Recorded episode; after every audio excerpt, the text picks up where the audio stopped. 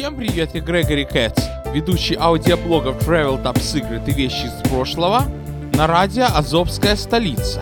И сегодня мы вспомним фильмы, которые я успел посмотреть, когда жил на родине. И не только фильмы, еще и пару спектаклей. Начнем, конечно, с Приморского бульвара.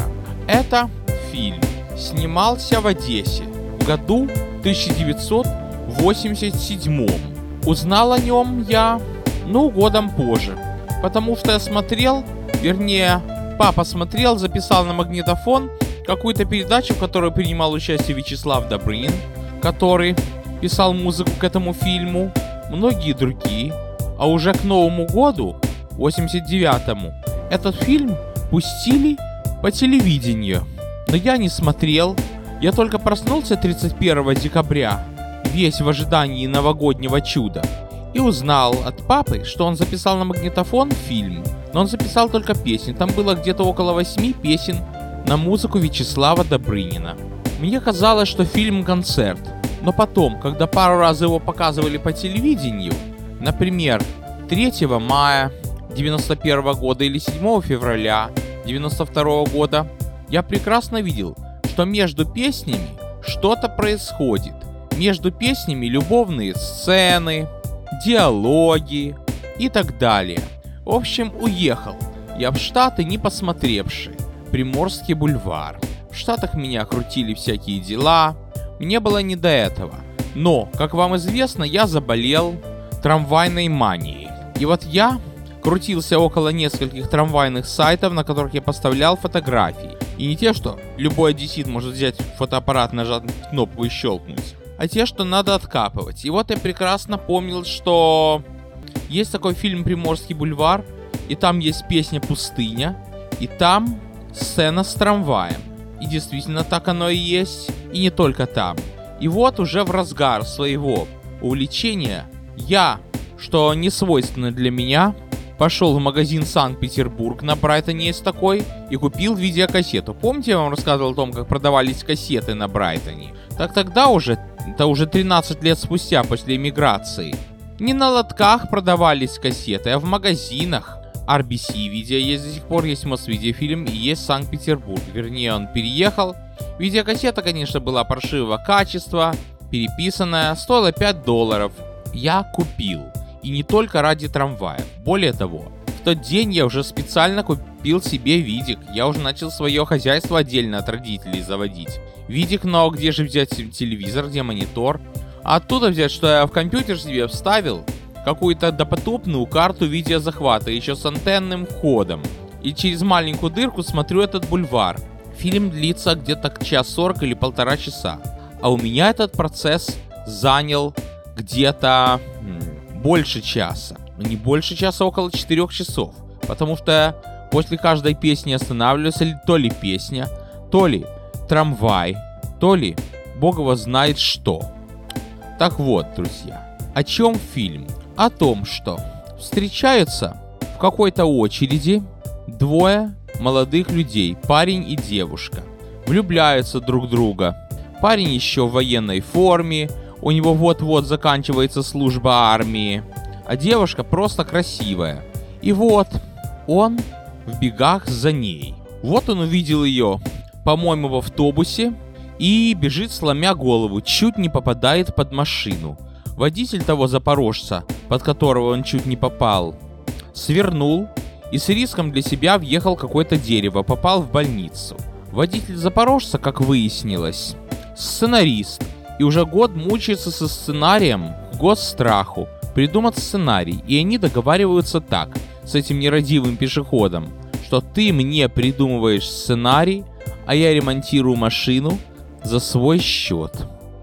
Тем временем этот парень влюбляется в сестру этой девушки, которую звать Леной, а играет ее роль Ольга Кабо.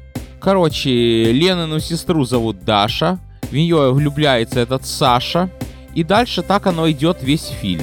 Сценарий полон недоразумений. Я уже не помню каких, но вот такой вот фильм. Я считаю, что он искрометный. Я считаю, что, во-первых, очень веселый, жизнерадостный, юморной. Но это мне так казалось, но почему-то, когда я его смотрел в 2005 году, мне казалось, что там очень много грусти, что мелодии там не только песни Добрынина. Кстати, там есть одна мелодия, которая в инструментальном виде исполняется. И это же есть песня Шири Круг, которая к одноименной программе используется как заставка. Но там есть очень трогательная и грустная мелодия. Все мелодии по сюжету. Это, можно сказать, фильм оперета. Мне, кстати, очень понравилась сцена, когда этот Саша знакомится с Дашей и пытается доказать, что он эрудированный. Он заводит ее в кафе, включает компьютер, садится на синтезатор, начинает играть. На компьютере там всякие изображения, архитектура и так далее. И она думает, толковый, обаятельный и мечтатель. Что еще нужно для настоящего героя? Да вот только же Винки нет. Как потом мне ребята объяснили, что это все киношный муляж, что компьютер советский, монитор черно-белый, синтезатор тоже советский. Это все киношники придумали, чтобы замылить глаза. В общем, дело такое, что не может этот Саша придумать сюжет. Сюжетом вечная труба. В результате он сам отремонтировал Запорожец, отцу этих двух девочек. Но что в конце? Ой, даже не хочу вам говорить, а то пропадет вся острота. Возьмете и посмотрите. Я вам говорю, что этот фильм соткан из недоразумений, юморных, ну и из грусти. В конце звучит довольно грустная песня «Почему вы не вместе?». Имеет оно отношение к Саше и к Даше. А потом все-таки то ли непонятно, не вместе или не вместе, то ли вспоминает, то ли это флешбэк какой-то. Показано, как телефонная станция работана. В общем, непонятно, чем на все кончается. Хочется верить, что хорошим. Вернее, не звоня друг другу, получают короткие гудки. И там еще такой момент есть, что показано, как Саша учится в строительном институте, а Даша в медицинском. И Даша подходит к макету, достает из него сердце и дарит его Саше. Непонятно это воображение или как. В общем, посмотрите. Замечательный фильм. И вспомните мое слово. Я под впечатлением долго думал, что нужно сделать фильм, который называется «Приморский бульвар 2. Продолжение». Особенно, когда приехал в Одессу в 88 году, 25 лет спустя, и тоже были недоразумения, прилетели мы, компания Трансайра, там э, самолет из Нью-Йорка задержался, не успели перебросить наши вещи, конечно, Одесса не виновата. Виновата компания Трансайра, но не виновата, а просто так получилось. Ну какая же это Одесса без недоразумений, как и в прошлый раз. Но тем не менее, одному другой написал, что я хочу реэкранизировать, и он мне, ты что, с ума сошел? У тебя на это все есть деньги, сейчас не та Одесса, не те люди, не тот Приморский бульвар. И должен, кстати, сказать, что не только на Приморском бульваре происходит действие. По всей Одессе. Просто начинается она на Приморском бульваре. И, кстати, роль этой Даши играет Анна Назарова. Или Назарьева, забыл фамилию. Роль Саши Александр Кузнецов. И как я узнал, что примерно в том же году режиссер Александр Полынников поженился на Анне Назарьевой. Я не знаю, сыграл ли в этом какую-то роль фильм, Хотя там она была в фильме влюблена в другого. Ну тут вечная путаница. И я начал путать. Я уже к концу дня начал э, Дашу называть Леной, Сашу называть Володей, Володю Сашей, наоборот. В голове каша. Но фильм классный, потрясающий. Еще из смешных фильмов я очень любил и сейчас люблю смотреть французский. И очень мне нравится комик-группа Шарле. У них очень много интересных фильмов, такие как, например, «Новобранцы идут на войну».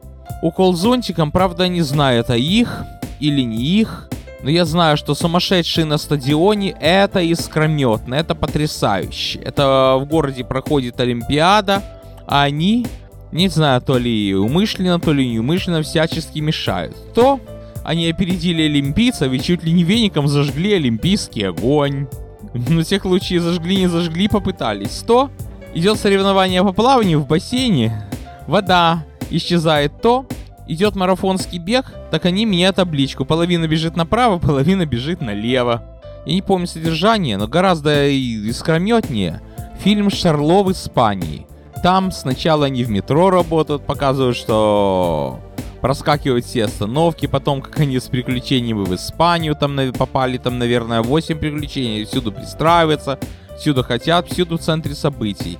То, как они на кориду пошли и не могут побороться с быком, им кидают эти самые тухлые яйца, короче говоря. То, как один устроился коком на корабль, и корабль идет на мину. Думаю, думаю, что делать все как взял, бросил яйцо в мину, и взорвалась мина. И решил все проблемы одним махом. Этот фильм назывался «Шарло в Испании». Смотрел я его в кинотеатре «Серп и молот». 14 января вечером. Этот фильм недолго икался. Даже до того доходило, что вот мы с мамой едем в трамвае, в переполненном народе, я начинаю хохотать, начинаю ржать. А мама меня одергивает. И начинает говорить, будешь так реагировать, больше с тобой в кино не пойдем. Я тут же становлюсь шелковым. Потом зашли в магазин, я вспоминаю еще сон, который мне снился, что козочку звали Мотора.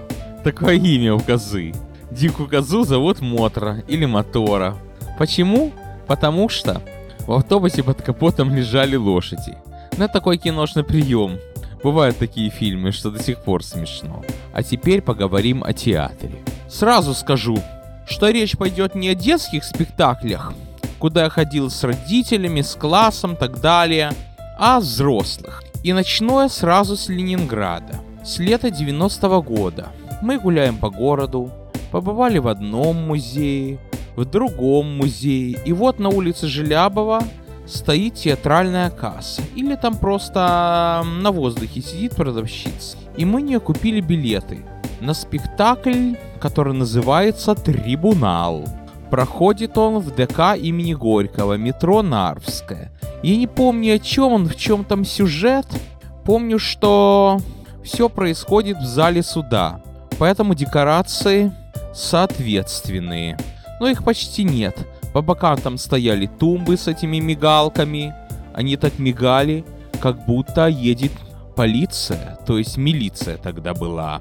Выходит главный актер и говорит, когда я слышу такой звук, мне хочется поднять руки вверх. Я тогда был 12-летний, не запоминал ничего.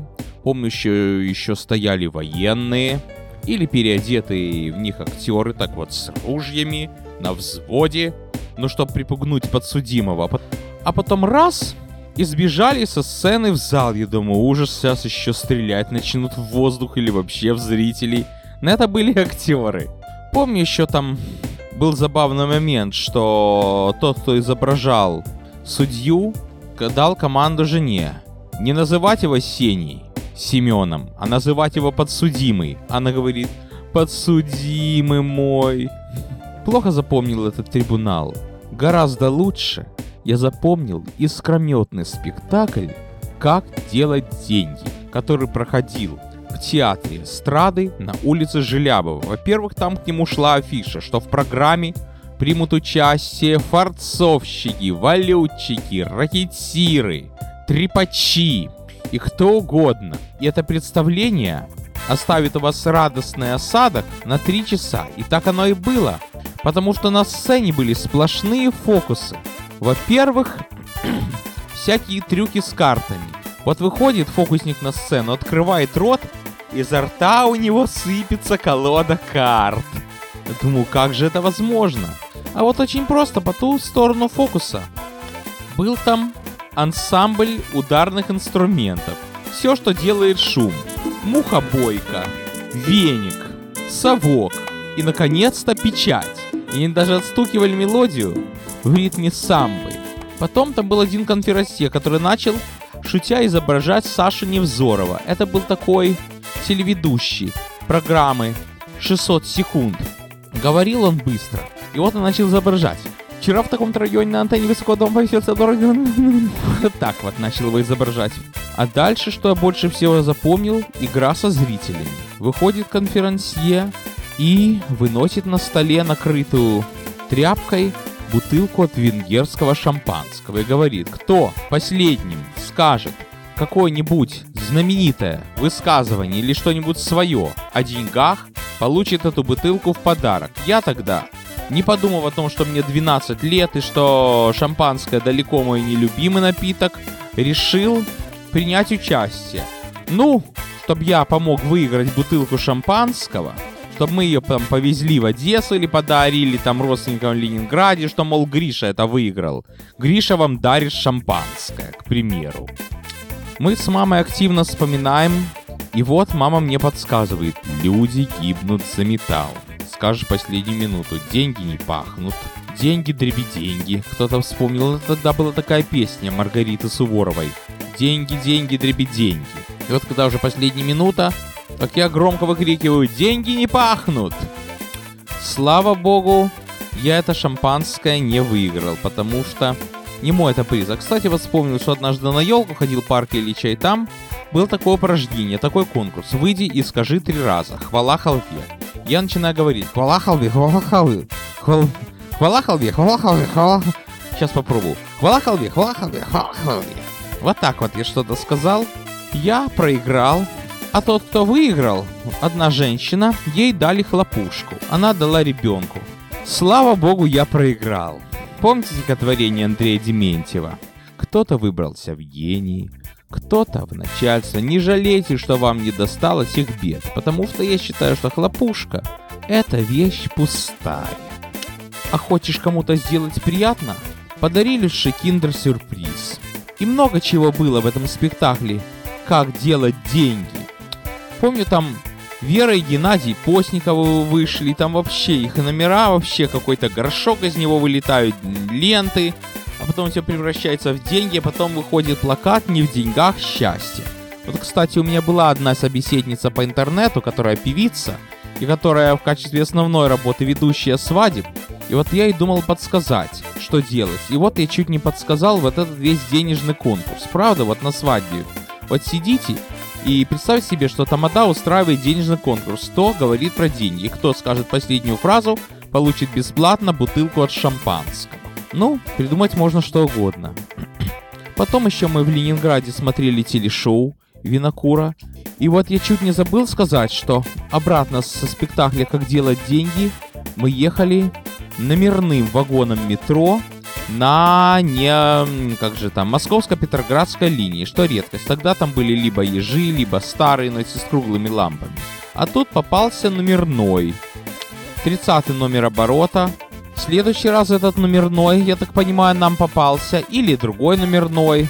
Не скажу, мы им на спектакль ехали, но в тот день, когда мы ехали на спектакль, который назывался «Багдадский вор».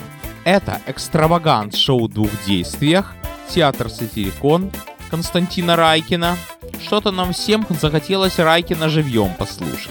Я думал, у, Райкин, Сатирикон, это будет нечто. Уже перед самым началом спектакля я спрашиваю мамы, что такое экстравагант? Мне это слово что-то ассоциировалось с какой-то одеждой, которую папа привез из Америки два года до того. Я думал, что он же американское шоу. Мама говорит, экстравагантно этот, слезающий из всех рамок, ни на что не похож. И тут же гаснет свет. Девушка играет на пианино, так тихо и спокойно, как будто ты пришел на симфонический концерт. И вот чуть-чуть я уже чуть не заснул. Потом вижу, на сцену вышел парень с трубой. И вдруг бабах! Из трубы вылетает голубая искра. Хлопок, наверное, в децибелом 120. Я бы сказал, мертвого разбудит. А потом он начинает что-то уже играть на этой трубе. Пра-па-па-пам, па-пам! Вот тебе и ответ, что такое экстравагант-шоу. Ну, смотрел-то я смотрел, не помню о чем он. Помню, что на сцене стояла пальма, музыка была восточная, что пиротехники не жалели, ни актеры, ни режиссер, не знаю кто. Но спектакль есть спектакль, громкая была музыка, в центре зала стоял бобинник.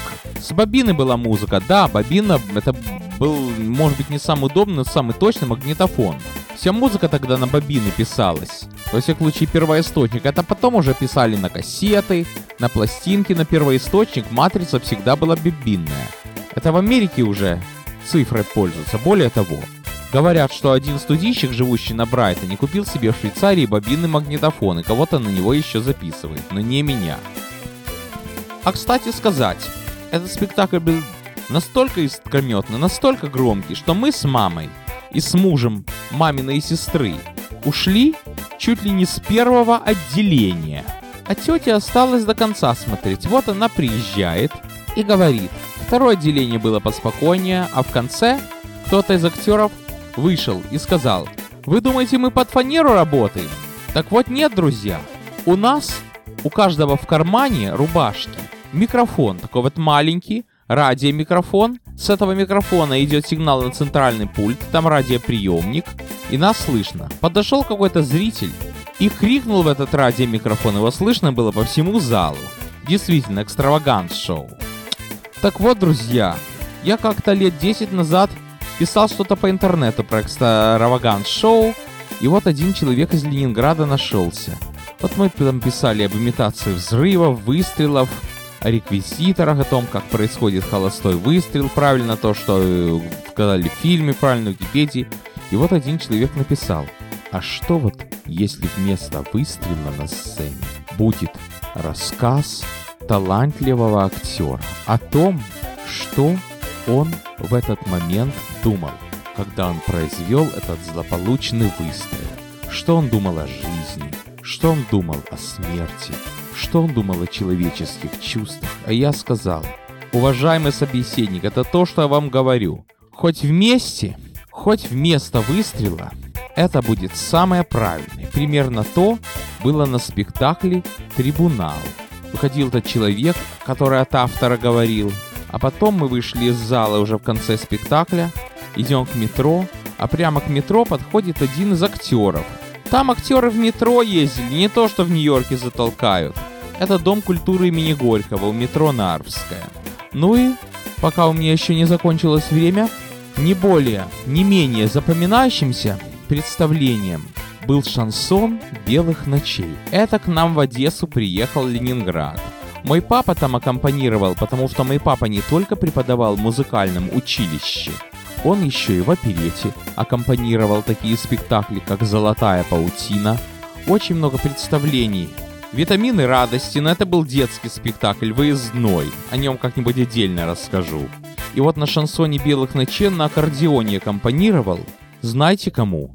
Андрею Анкудинову, который очень часто попадается на телевидении программе «Романтика романса». Анкудинов был совсем молоденький, ему было 28 лет, он рассказывал о вкусах, он пел на русском, на французском. Там была комбинация театра и кино.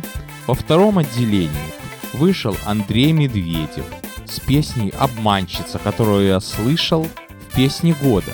Сам к тебе приехал, а потом, вернее до этого, мы же там шли через черный ход, не для того, чтобы сэкономить, а просто папа нам решил сделать какие-то места в первом ряду. Мы шли через сцену, через черный ход. Я видел тут величие сцены, а потом еще, когда упал занавес, мы зашли вовнутрь, я увидел какая-то мощь, сцена там больше, чем в оперном, как интересно. Второй раз я побывал по ту сторону сцены, вот когда учился в колледже Technology в Нью-Йорке. Это, конечно, что-то бесподобное, по ту сторону сцены оказаться.